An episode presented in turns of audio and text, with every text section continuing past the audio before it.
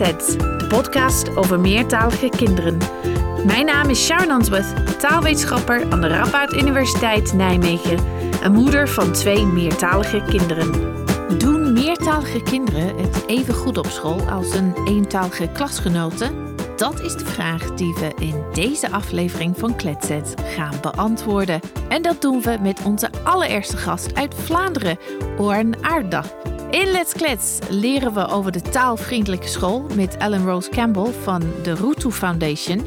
En onze kletset van de week, de razendsnel pratende Roya, vertelt mij waarom zij het belangrijk vindt dat haar broertje Arabisch blijft spreken.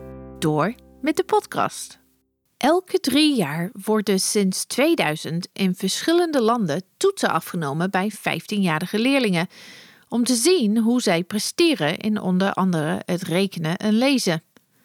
Zowel Nederland als België doen mee aan dit programma. PISA heet dat, Program for International Student Assessment. En wat de PISA-data laten zien is dat er in beide landen grote verschillen zijn tussen leerlingen. Verschillen die te maken hebben met bijvoorbeeld wat voor onderwijs de ouders van de leerlingen hebben gevolgd. Socio-economische status heet dat. Waar hun ouders vandaan komen, dus migratieachtergrond. En ook welke taal er thuis wordt gesproken. In deze aflevering van Kletset hebben we het over de relatie tussen meertaligheid en schoolsucces. In hoeverre heeft het spreken van een andere taal thuis gevolgen voor hoe goed een kind het doet op school? Maakt het uit om welke taal het gaat? En welke andere factoren spelen hierbij een rol? En wat kunnen we eigenlijk doen om de verschillen die we zien tussen kinderen te verminderen? Dit bespreken we met Oren Arda, onderzoeker aan de Katholieke Universiteit Leuven in België en aan de Universiteit van Amsterdam hier in Nederland en auteur van het recent verschenen boek Onderwijs in een gekleurde samenleving. Zoals je zult horen gebruikt Oren tijdens ons gesprek verschillende termen voor meertalige kinderen. Hij heeft het dus over heritage speakers en anderstaligen.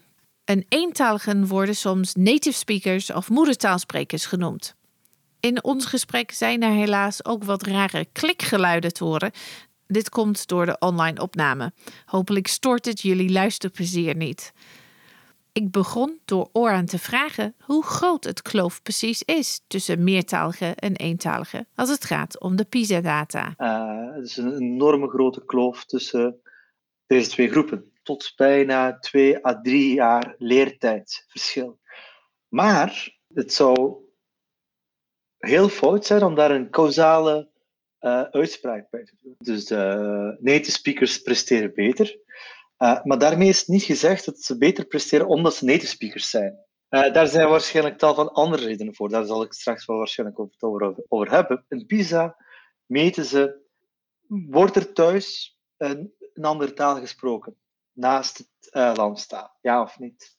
En als daar een antwoord ja is, dat zijn de categorieën van dus die anderstalige slash meertalige leerlingen. Ja. Het gaat over mensen met een andere heritage language, uh, met een andere moedertaal dan het landstaal. Het gaat om kinderen die opgroeien met twee talen. Dus het kan zijn dat, uh, dat ze thuis alleen die andere taal spreken. Het kan zijn dat de ene ouder die de andere taal, de thuistaal uh, of heritage language, zoals jij net noemde, spreekt. En de andere Nederlands. Dus het is nogal divers. Weten we eigenlijk of er verschillen zijn tussen die verschillende meertalige kinderen? Je ziet namelijk in de PISA, in de laatste PISA-set, dat degenen die de groep voornamelijk hun, hun moedertaal, heritage language spreken, het beste presteren als het gaat over wiskunde. Als het gaat over uh, begrijpend lezen, presteren degenen die thuis de beide talen combineren met hun ouders het, het beste. Zeker niet de groep die meestal Nederlands spreekt.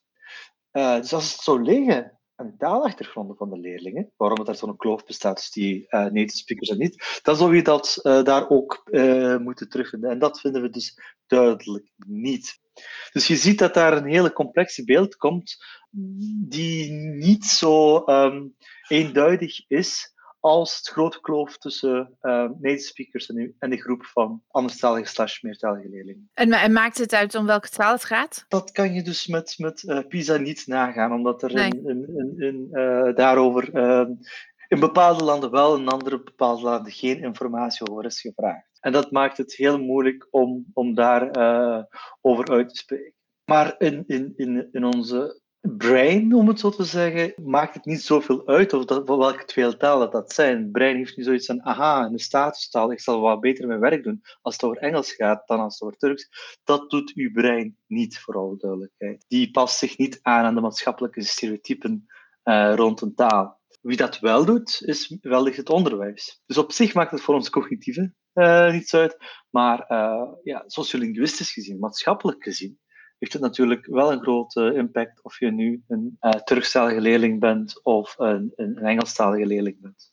Ja, we komen zo meteen terug op, uh, op de rol van het onderwijs.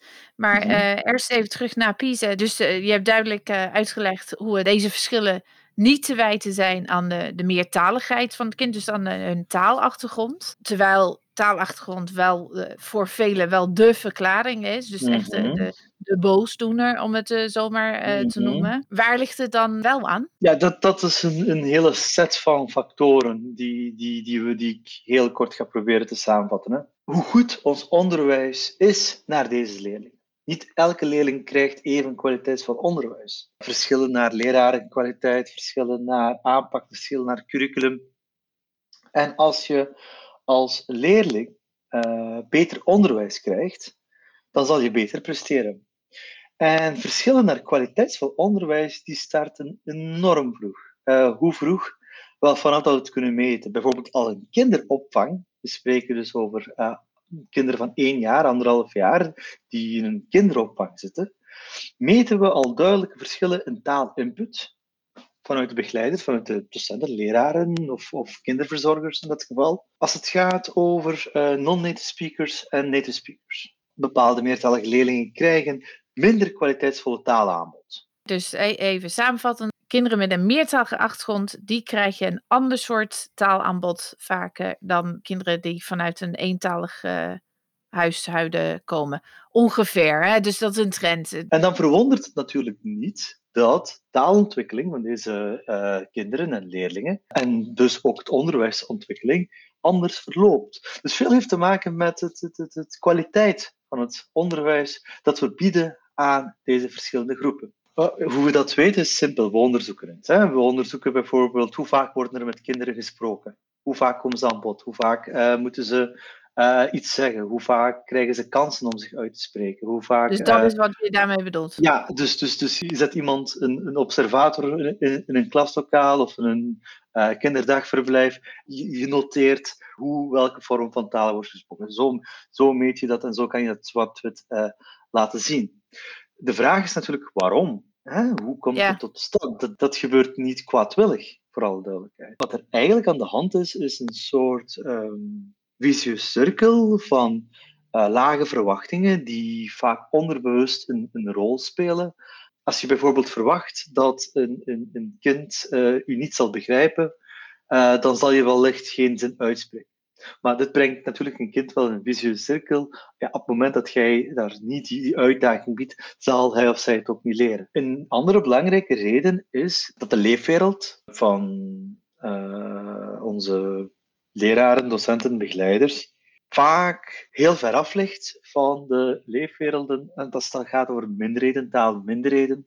Uh, als leraren uh, vaak uit groepen komen van de native speakers, en etnisch gezien en cultureel gezien geen um, banden hebben met hun groepen van, van, van de leerlingen. En dit betekent dat, dat um, leraren dan moeilijker hebben om um, voor te bouwen op culturele en talige voorkennis die deze leerlingen meenemen. En dit is een andere reden waarom dat er een, een zo'n kloof kan ontstaan tussen native speakers en non-native speakers in het onderwijs. Wat voor culturele kennis zou een, ik, ik zeg maar wat, een, een witte leraar uit uh, Hilversum uh, niet snappen van een, een kind dat vanuit een Turkstalig gezin komt? Wat, wat, waar, waar moeten we daar aan denken? Ik zal een voorbeeld van mijn eigen opleiding proberen te geven. Hè. Um, ik heb bijvoorbeeld in mijn middelbaar onderwijs Latijns-Grieks gevolgd. Uh, en voor Latijn uh, had ik een hele intelligente docent die wel bepaalde structuur van het Turks door had.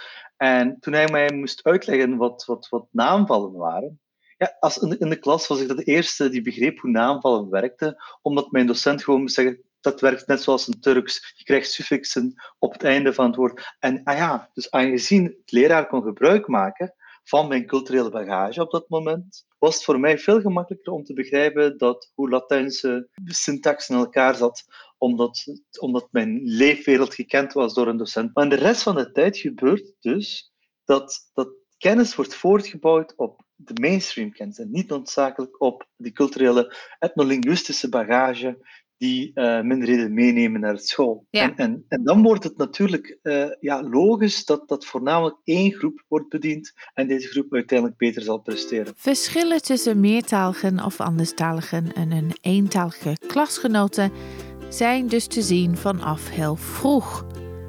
Dit komt niet doordat de meertalige kinderen meertalig zijn, dus doordat ze bijvoorbeeld het Nederlands niet goed genoeg beheersen of thuis niet genoeg Nederlands gebruiken. Integendeel, zoals Orhan net uitlegde, het zijn juist de kinderen die thuis meer van een andere taal spreken, de niet-Nederlandse taal dus, die het beter doen.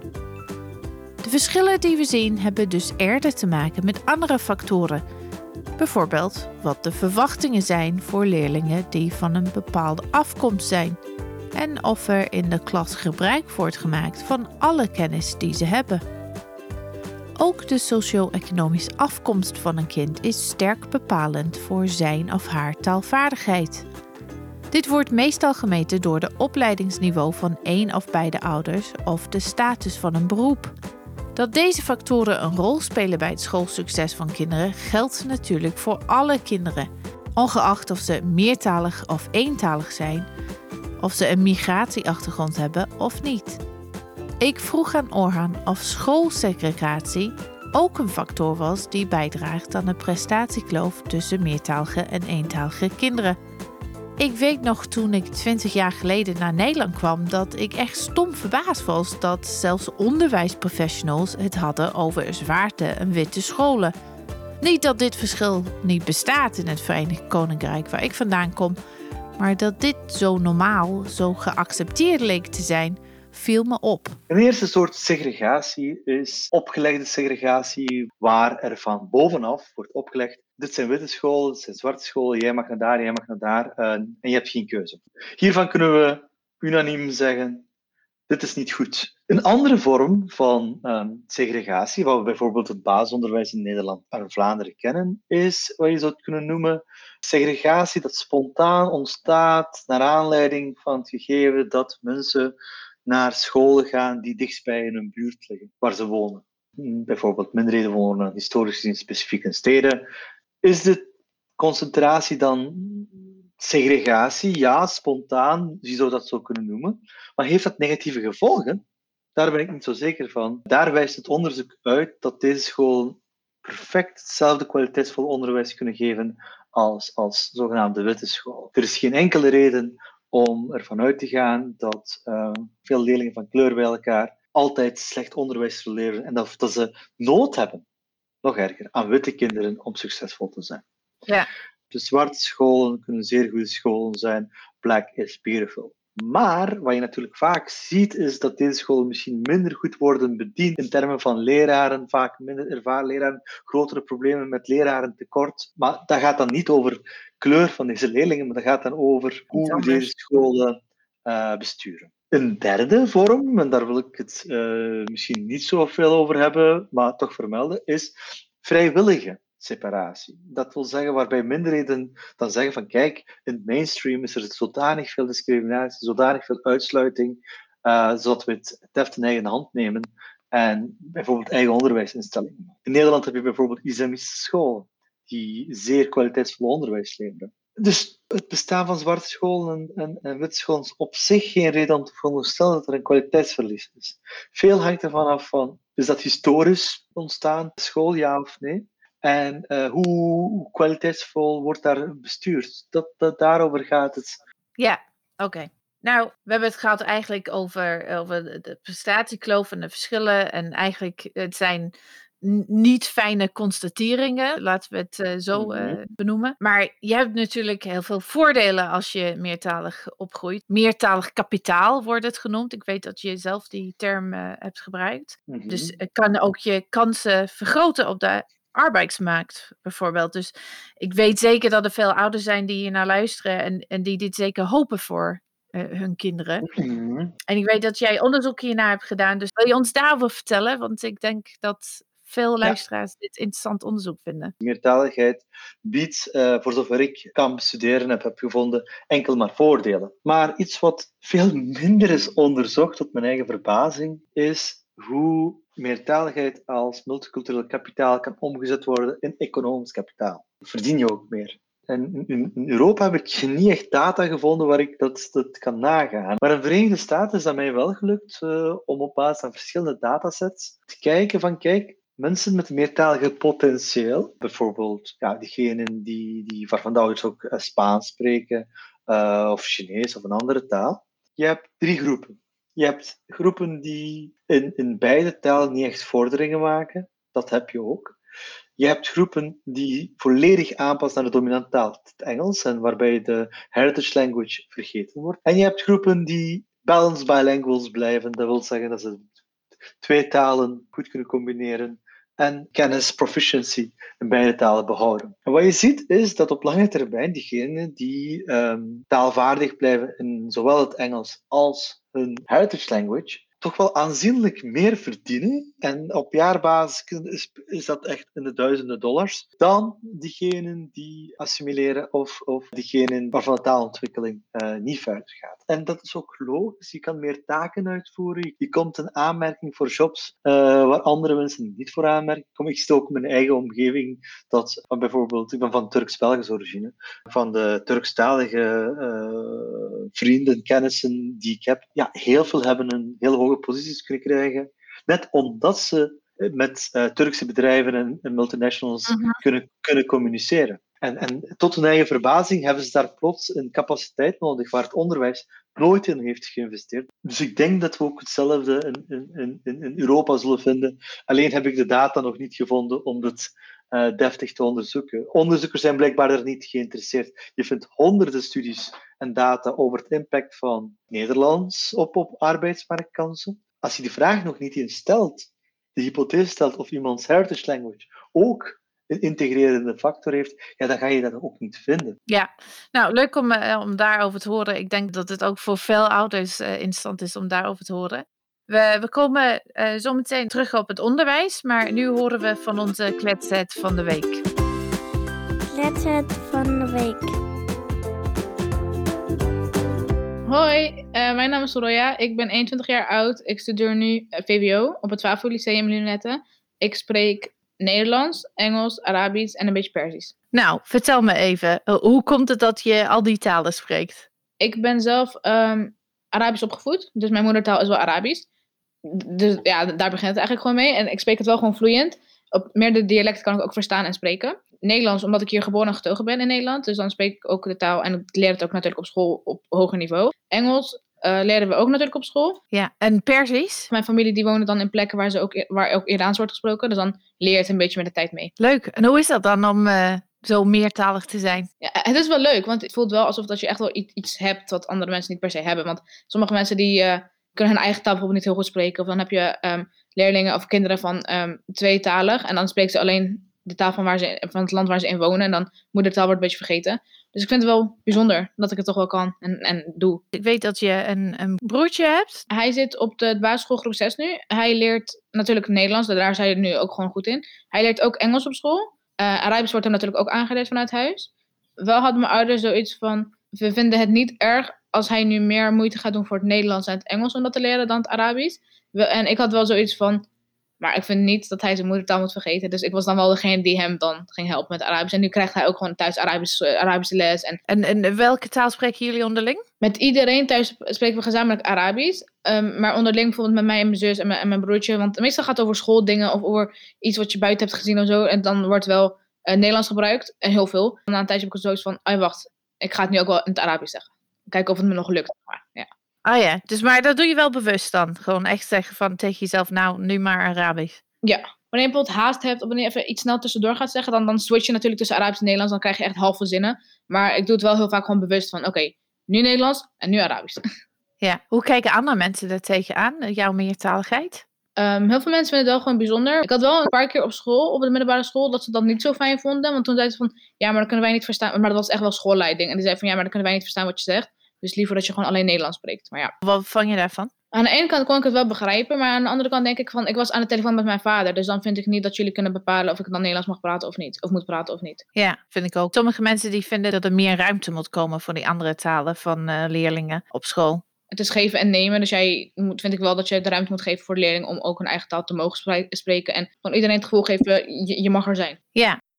En welke taal spreek je het liefst? Ik denk toch wel Arabisch. En niet eens per se omdat het mijn moedertaal is. Maar ik heb wel het gevoel dat Arabisch meer emotie heeft. Meer kan benadrukken. En meer woorden heeft. Bijvoorbeeld eh, een simpele vergelijking is. In het Arabisch heb je een verschil tussen hub en ishq. En in het Nederlands zeg je allebei liefde. Maar in het Arabisch hebben ze echt gewoon twee andere betekenissen. En dan de een gebruik je op een hele andere moment dan de ander. En Wat is het precieze verschil? Ik ben heel benieuwd. Um, hub is gewoon liefde in general, gewoon in het algemeen. En ishq, het wordt meestal gebruikt in wanneer ware liefde aanwezig is. En dan zeg je van ja, maar deze mensen hebben echt ishq tussen, tussen hen. Aha. Dus acht. Ishq. Acht. Ja. Wat is het andere? Eh hub. Hop. Hub. Hop. Yes. Ja.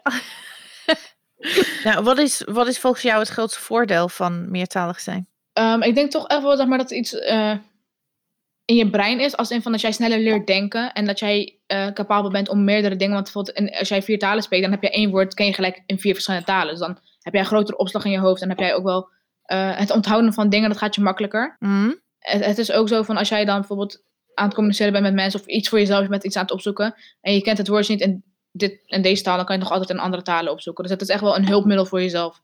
En, en het grootste nadeel? bijvoorbeeld met Nederlands, ik had wel op het begin, vooral toen ik nog HAVO deed, had ik wel zoiets van eh, spreekwoorden en, en bepaalde oude Nederlandse dingen dan gezegd werden. Ja, dat begreep ik dan niet. Of dan zei ik het verkeerd. En dan denk ik van, ik vind het wel mooi als mensen dat kunnen gebruiken en nog steeds begrijpen. Ik heb wel mijn best moeten doen om Nederlands te kunnen zijn als de Nederlanders hier in Nederland zelf. Dus het is wel dat je dan iets, ja, het is niet dat je iets mist, maar het is anders dan dat je het van huis meekrijgt. En dan, dan dat Ja. merk je ook gewoon in horen en spreken, dat je dan gewoon af en toe gewoon echt helemaal daarnaast zit. En eh, hoe beschrijf je jezelf? Ben je Nederland? Irakees? Of hou je helemaal niet van die labels? Ik vind die labels niet erg, want ik zou het wel leuk vinden voor mezelf om ergens bij te kunnen horen. Maar eerlijk gezegd, half om half. Want hier in Nederland, dan denk ik van, ik heb jullie cultuur niet helemaal. En jullie, wat jullie ouders vroeger deden, dat heb ik allemaal niet, maar op, op jullie manier. En jullie taal, jullie spreken dat taal toch anders dan dat ik het spreek. Dus ik voel me, hier in Nederland voel ik me niet helemaal Nederlands. Ik voel me wel gewoon buiten, niet, niet zeg maar volledig dat ik echt gewoon buiten de groep val, maar wel gewoon, ik voel me gewoon buitenlands. En dan wanneer ik in, gewoon in Arabische landen ben en in onze familie, bij onze familie ben, denk ik van, nee, onze cultuur of onze dingen met botsen hier ook een beetje. Dus ik denk van half om half. Vind je dat erg? Nee, niet per se. Ik vind dat leuk. The best of both worlds. Ja, en dan, je bent ook gewoon anders dan de anderen. Je valt gewoon, ja, je, je bent niet net als iedereen. Dat is leuk. Ja. Goed. Zijn er andere dingen die je kwijt wilt over meertaligheid? Ja, ik, eh, ik wijs wel heel erg erop aan dat eh, basisschooldocenten, vind ik persoonlijk, die moeten geen onderscheid maken tussen afkomst. Want ik weet nog, vroeger werd een keer zo'n opmerking tegen mij, of nee, niet tegen mij, het- maar het was in, tegen de hele klas.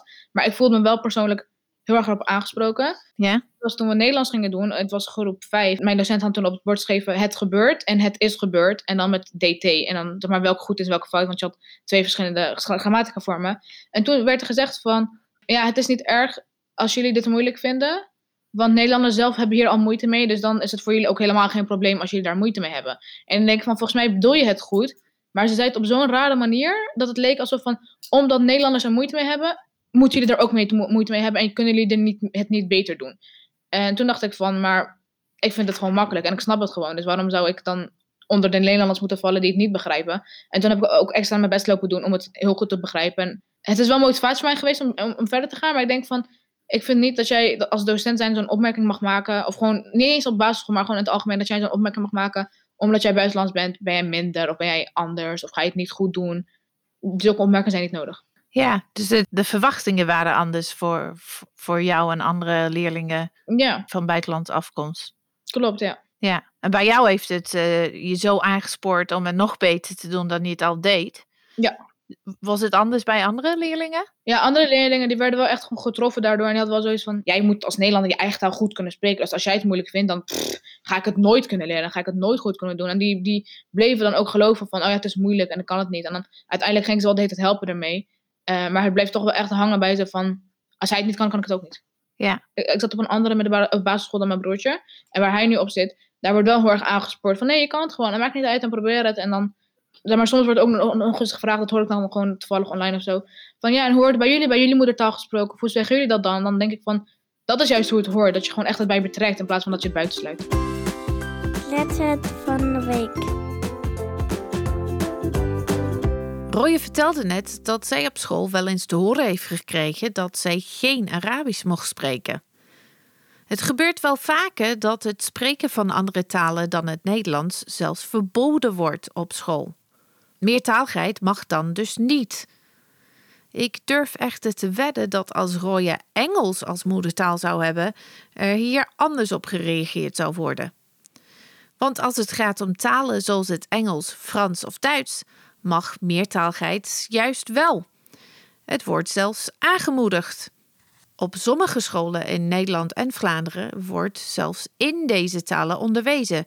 Dus je krijgt niet alleen Engels als vak, maar ook andere vakken zoals wiskunde in het Engels. Dus een situatie is waarbij je een, een leerling straft omdat die Turks spreekt en eigenlijk een uur later deze leerling biologie gaat moeten leren in Duits. En dat moet je aan de leerling vertellen waarom dat dan het geval is. Dus dus van de reden waarom dat zoiets als meertalig onderwijs bestaat, zijn die, al die voordelen van meertaligheid, economische, sociale, cognitieve voordelen, die veranderen niet voor hun taal. En wat maakt nu eigenlijk dat een taal als Duits alle rechten heeft in, in, in Nederland, uh, in, in, in België, en een taal als Turks geen enkele rechten heeft? En je, mag, je mag naar de antwoord proberen te zoeken er is slechts daar één antwoord mogelijk, denk ik. En dat is wat ik een beetje chargerend weliswaar, kleur van een taal. Uh, net zoals je gekleurde uh, bevolkingsgroep hebt, heb je ook talen en een specifieke kleur. En het zijn de witte talen die we zo graag zien en zo graag opnemen in ons curriculum.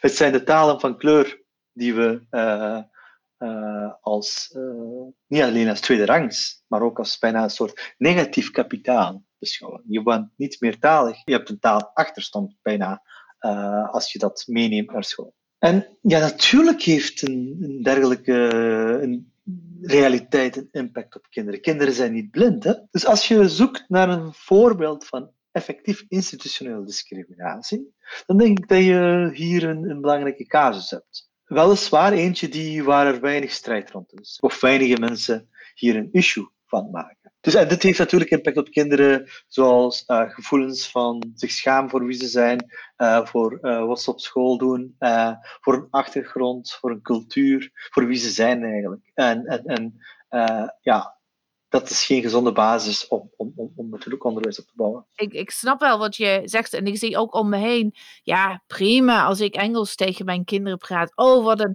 wat een voordeel, oh wat een cadeau voor je kinderen. Maar als mijn uh, buurvrouw Turks met haar kind uh, praat, nou dat, daar wordt wel anders op gereageerd. Of Pools of Arabisch. Of, uh, dus ik zie het wel om me heen en ik denk ja, daar moeten we echt iets aan doen. Maar wat kunnen we daaraan doen? Ten eerste juridisch mogelijk maken, want daar, daar begint het al of het juridisch mogelijk is om een tweetalig onderwijs te hebben in een taal die je zelf kiest. In Vlaanderen is dat heel duidelijk nee. Het is per wet verboden.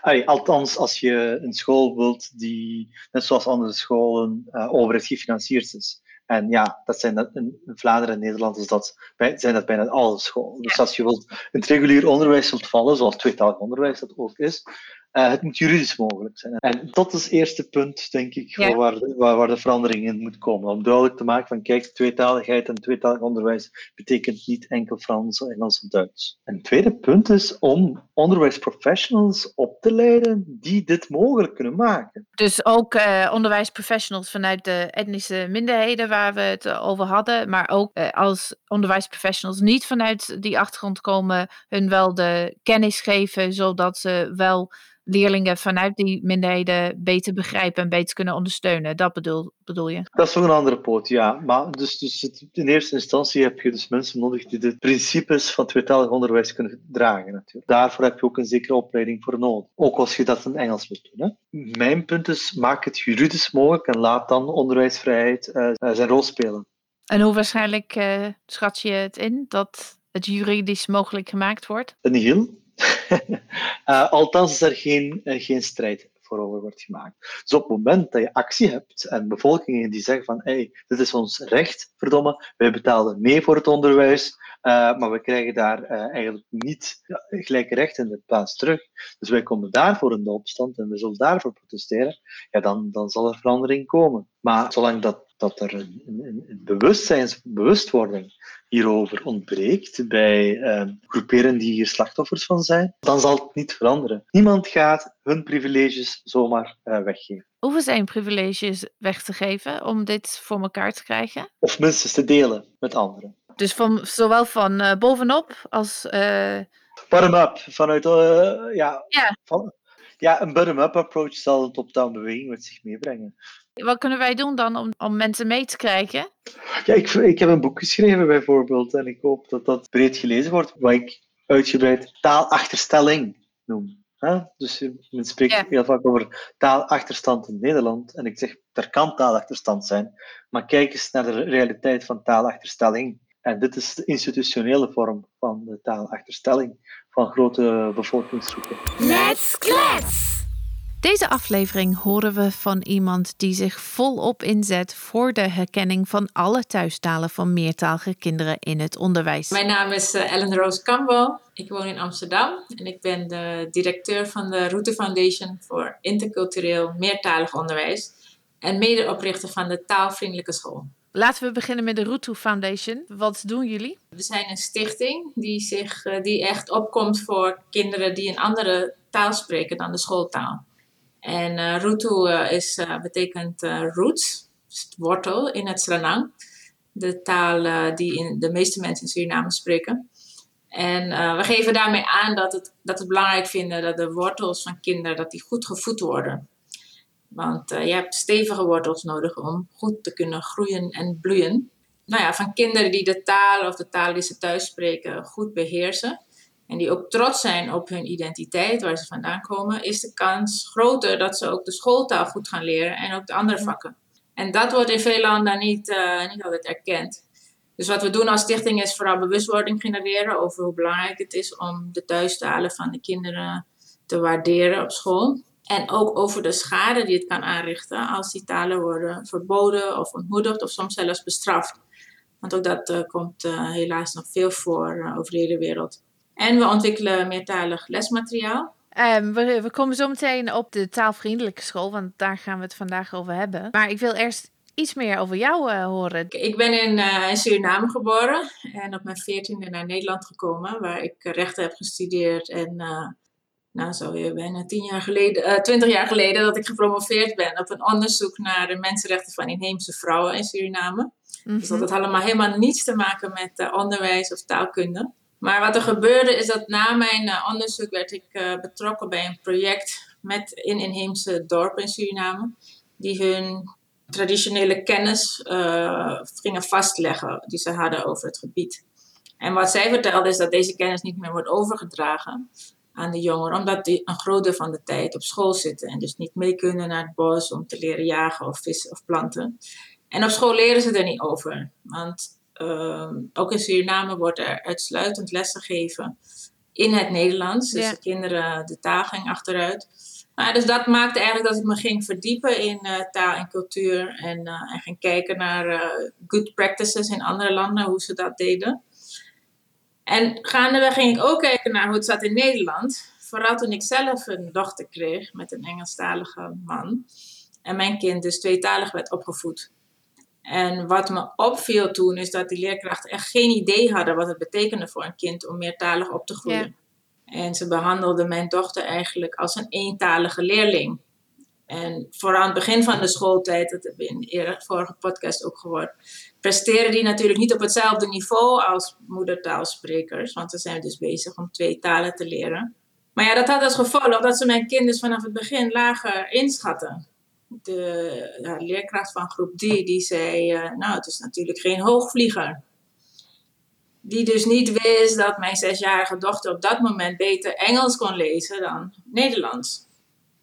Nou ja, het is met haar goed gekomen. Uh, ze kreeg in groep 8 nou met moeite een HAVO-advies. Maar is uiteindelijk via HAVO-VWO-klas uh, op het VWO terechtgekomen. En uh, ja, nu studeert ze aan een hele goede universiteit in, in de Verenigde Staten. En ze haalt hele goede cijfers. Dus dat schooladvies klopte niet met haar capaciteiten. Maar het heeft ja. wel invloed gehad op haar zelfvertrouwen, merkte ik. En ik merk nog steeds dat ze het gevoel heeft dat ze zichzelf moet bewijzen. Alsof ze ja, het toch in heeft gekregen van ze is niet slim genoeg. Nou ja, en voor haar geldt dan nog dat ze twee hoogopgeleide ouders heeft, waarvan eentje de schooltaal uh, als moedertaal spreekt. Want ik heb altijd Nederlands gesproken. En die de Nederlandse cultuur goed kent. Maar natuurlijk kinderen met lager opgeleide ouders, waarvan misschien beide ouders de schooltaal niet of nauwelijks beheersen. Nou ja, hoeveel talent gaat er dan uh, nou niet verloren? Alleen omdat het onderwijs zo is ingericht dat we maar naar één kant van het meertalige kind kijken. Ja, en daaruit dus uh, is de taalvriendelijke school gekomen? Ja, uh, samen met mijn uh, collega Emmanuelle Pichon-Forstman. Die is wel taalwetenschapper. zat in Universiteit Utrecht, nu in Toronto. Dus het idee van de taalvriendelijke school is dat scholen zelf een eigen taalbeleid maken. Dat erop gericht is om de talen van de leerlingen op alle mogelijke manieren echt te ondersteunen, te verwelkomen en te waarderen. Nou ja, daar geven we voorbeelden van wat ze kunnen gebruiken. Uh, maar als ze dus lid zijn van het, uh, het is dus een label. Ja. En als ze uh, taalvriendelijke school worden, dan worden ze onderdeel van een netwerk. En krijgen ze toegang tot de activiteiten van de andere scholen. Want we hebben dus gezien dat scholen ontzettend creatief zijn in het bedenken van uh, strategieën en activiteiten om om te gaan met die meertaligheid. En uh, wat we dus uh, doen is dat we dus die scholen met elkaar in contact brengen, de activiteiten verzamelen. En dat ze dus op die manier ja, van hun eigen collega's ja, ideeën en kennis opdoen. Ja, het is een netwerk eigenlijk. Dus ja. je, je krijgt een, een label. En met die label krijg je toegang tot een netwerk. En daarmee kun je eigenlijk wel ja, nog taalvriendelijker worden. Want ik neem aan dat je taalvriendelijk al bezig moet zijn om die label te krijgen. Hoe, hoe loopt dat? Nou, we hebben een aantal minimumvereisten. Als minimumvereisten moet je dus wel als school schriftelijk vastleggen dat je kinderen nooit gaat bestraffen, ontmoedigen of verbieden om hun uh, thuistaal te spreken op school. En dat geldt ook voor de ouders, want ook ouders worden regelmatig gevraagd of ze alsjeblieft op school alleen Nederlands of nou ja, in andere settings alleen Engels willen spreken met hun kinderen. En dat is natuurlijk niet bevorderlijk voor, uh, voor de ouderbetrokkenheid. Dus dat is uh, als je taalvriendelijke school wil worden, dat je dus dat, uh, daar echt een overeenkomst voor ondertekent. En je twee jaar de tijd om je eigen taalvriendelijke schoolplan te maken. En dat doe je samen met, uh, met je team, maar ook de ouders worden daarbij betrokken en de ja. leerlingen. En wat er in dat plan staat, daar zijn scholen echt helemaal vrij in. Maar daar krijg je dus twee jaar de tijd voor, ook om het natuurlijk uit te voeren en het ook te evalueren. En ja, een aantal keer per jaar uh, hebben we contact met de scholen en vragen hoe het gaat. En heb je nog ergens hulp bij nodig? En organiseren dus bijeenkomsten met de andere scholen. En uh, het is een beetje een kort door de bocht gevraagd dit, maar wat heeft een school hier aan om zo'n label te hebben? Scholen die al taalvriendelijk waren, willen dat graag uitdragen. En aan ouders de boodschap geven, kijk, uh, wij, uh, hier is je, is je kind welkom met alle ja. talen. Maar ook naar hun eigen team toe. een van de schoolleiders zeiden, voor mij is het nu heel makkelijk als ik nieuwe mensen aanneem, van kijk, dit is onderdeel van onze waarde van de school. En dan is het voor een nieuwe leerkracht dan heel duidelijk wat ze moeten doen als ze dus het label taalvriendelijke school hebben. En ja, verder gewoon als ze het nog niet waren, toen ze ermee bezig waren, uh, waren ze ontzettend verrast om te zien hoe positief de kinderen erop reageerden. En dat het in feite, ja, maakt het hun werk makkelijker. Aha, ja. Sommige leerkrachten denken dat gaat mijn leven alleen maar moeilijk maken. Maar jij hoort andere geluiden dus. Een mooi voorbeeld is van een, een van de leerkrachten, het is ook jeugddirecteur van een school in Amsterdam. En die zat sinds kort zelf weer voor de klas. En die zegt, nou, het is gewoon een cadeautje voor mij. Um, een saaie les vroeger over grammatica, bijvoorbeeld over meervoud. Nu de kinderen weten dat ik ze elke les vraag, hoe doe je het in jouw taal? Dus die komen helemaal voorbereid, ze zitten klaar, ze kunnen niet wachten om hun kennis te delen. Wat leuk! En, ja, en ze zegt dat ik heb dan opeens een klas vol met super gemotiveerde leerlingen. Het gaat gewoon vanzelf. En dus de kinderen leren dan het Nederlands meervoud, hoe je dat maakt. Maar ze leren ook hoe je dat doet in andere talen. Dus ze leren ook over een taal, hoe een taal in elkaar zit. Ja, en dat gaat ze weer helpen als ze andere talen gaan leren. Hoeveel taalvriendelijke scholen zijn er? Er zijn nu twaalf. Twaalf. We zijn in uh, 2019 begonnen met uh, drie pilotscholen in uh, Nederland. En daar is toen een Canadese school bijgekomen. En vervolgens dus weer een aantal Nederlandse scholen. En sinds kort ook een Spaanse school. Dus dat is heel leuk. Ja, als uh, luisteraars zijn leerkrachten of misschien zelfs ouders die denken van nou dat lijkt mij wel iets voor, voor onze school. Wat moeten ze doen? Dan kunnen ze het beste naar de website gaan, www.languagefriendlyschool.org. En daar is een formulier, registratieformulier, er zit heel veel informatie. Um, en je vindt daar ook onze uh, taalvriendelijke routekaart. Daar uh, hebben we eigenlijk aangegeven van wat je dus, uh, waar je aan committeert als school. En een aantal ideeën die je op die je schoolbreed kunt doen of als klas.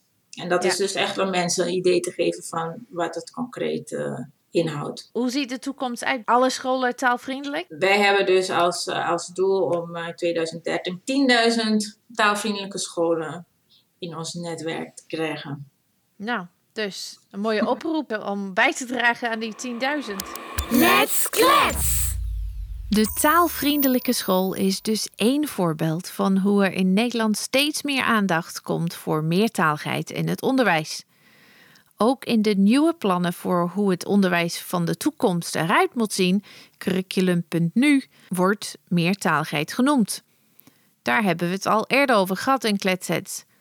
Voor Orhan gaan deze plannen echter niet ver genoeg. Als ik dat vergelijk met wat we in 2006 hebben afgeschaft, zelf had ik nog het geluk om in de jaren 90 in Vlaanderen onderwijs te krijgen in mijn school in Turks. Sorry, als ik dat vergelijk met uh, wat symbolische acties en aandacht voor meertaligheid. Pas op, ik ben er niet tegen. Hè. Ik, ik, dit klinkt wel een beetje minimaliserend, ik besef het nu al. Dus dat is goed dat er positieve aandacht voor meertaligheid komt. Laat me, dat, laat me dat duidelijk zeggen. Maar zonder echt het als een instructieprincipe ook te hanteren, blijft het wat mij betreft bij symboliek. Pas op, er waren ook heel veel problemen met moedertaal en OETC-onderwijs, of OALT, uh, hoe het later heette.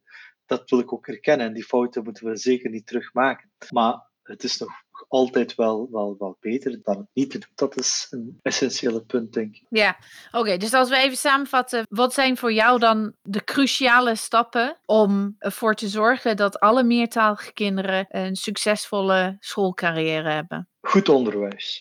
Dus eerder dan, dan zelfs over meertalig onderwijs zou ik daarop op, op willen focussen. Dus goed onderwijs voor iedereen, ongeacht achtergrond met achting van achtergrond. Die ongeacht is denk ik een van de problemen. Oké. Okay. Uh, ongeacht achtergrond. Nee, sorry, niet ongeacht, wel geacht. Want we weten dat momenteel bepaalde kinderen minder goed onderwijs krijgen. Oké, okay, ja, ik snap hem. Dus als we zeggen ongeacht, dan vergeten we dat onrecht die daar wordt aangedaan. Dus met achtneming van uh, bestaande verschillen, zorgen dat we goed onderwijs, gebaseerd op uh, principes van goed didactiek, uh, toekennen aan leerlingen van minderheden, net zoals kinderen van meerderheid dat vaak ook krijgen. Dat is, dat is denk ik punt 1.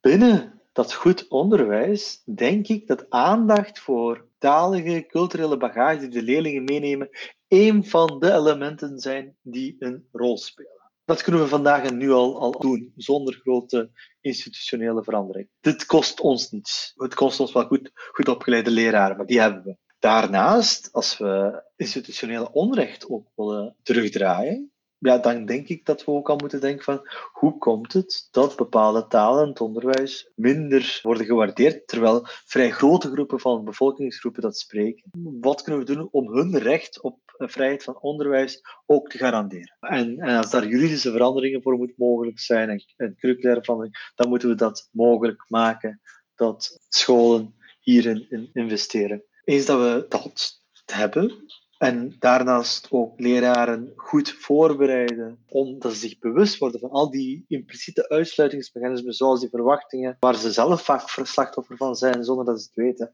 Dat we hen daar via onze lerarenopleidingen goed opleiden om, om voor te bereiden op een meertalige en multiculturele realiteit. Dan denk ik dat we er uh, min of meer zijn. En wanneer is dat? Ah ja, kijk, wanneer iedereen mijn boek heeft gelezen, hè, dan, dan, dan, dan zijn we er. Hè.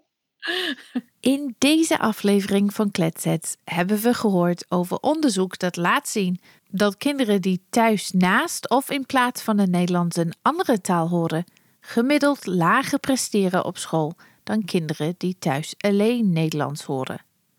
Het is belangrijk om hierbij te beseffen dat het hier om gemiddelden gaat. Dus als jij thuis een meertalig kind hebt en hij doet het prima op school, dat kan natuurlijk. Het is zeker niet zo dat alle meertalige kinderen het slechter doen dan hun eentalige klasgenoten. Zoals Orhan heeft uitgelegd, zijn er veel verschillen binnen de groep van meertalige kinderen. En we weten niet in hoeverre sommige van deze verschillen een impact hebben op hun schoolsucces. Denk bijvoorbeeld aan verschillen tussen talen, niet in termen van de status van een taal, maar wat betreft een taalwetenschappelijke eigenschappen en in hoeverre deze wel of niet overeenkomen met de eigenschappen van het Nederlands. Als het gaat om de impact van deze eigenschappen op schoolsucces, daar weten we nauwelijks iets over. Wat we echter wel weten is dat het prestatiekloof dat we in de PISA-data zien niet te wijten is aan meertaligheid aan zich. Juist kinderen die een andere taal meer gebruiken, doen het beter op school. We hebben ook gehoord dat meertalige kinderen die een beide talen goed beheersen, op latere leeftijd meer geld verdienen. Dit zijn dus goede redenen om als ouder de ontwikkeling van de thuistaal, de heritage language, zoals we het in deze aflevering veel hebben genoemd, te blijven ondersteunen. Volgens Orhan komt dit prestatiekloof voor een groot deel door het onderwijs. Hij grapte aan het einde dat iedereen zijn boek Onderwijs in een gekleurde samenleving zou moeten gaan lezen. En als je meer wilt weten over de verschillende onderzoeken waar we het vandaag over hebben gehad, dan zou ik dat zeker doen. Ook als je bent geïnspireerd of misschien zelfs geprikkeld door Orhan's ideeën over het onderwijs. Daar word je met je neus op de feiten gedrukt als het gaat om de paradoxale situatie waarmee er in het onderwijs met meertaligheid wordt omgegaan. Aan de ene kant wordt meertaligheid met taalachterstand en minder succes op school geassocieerd.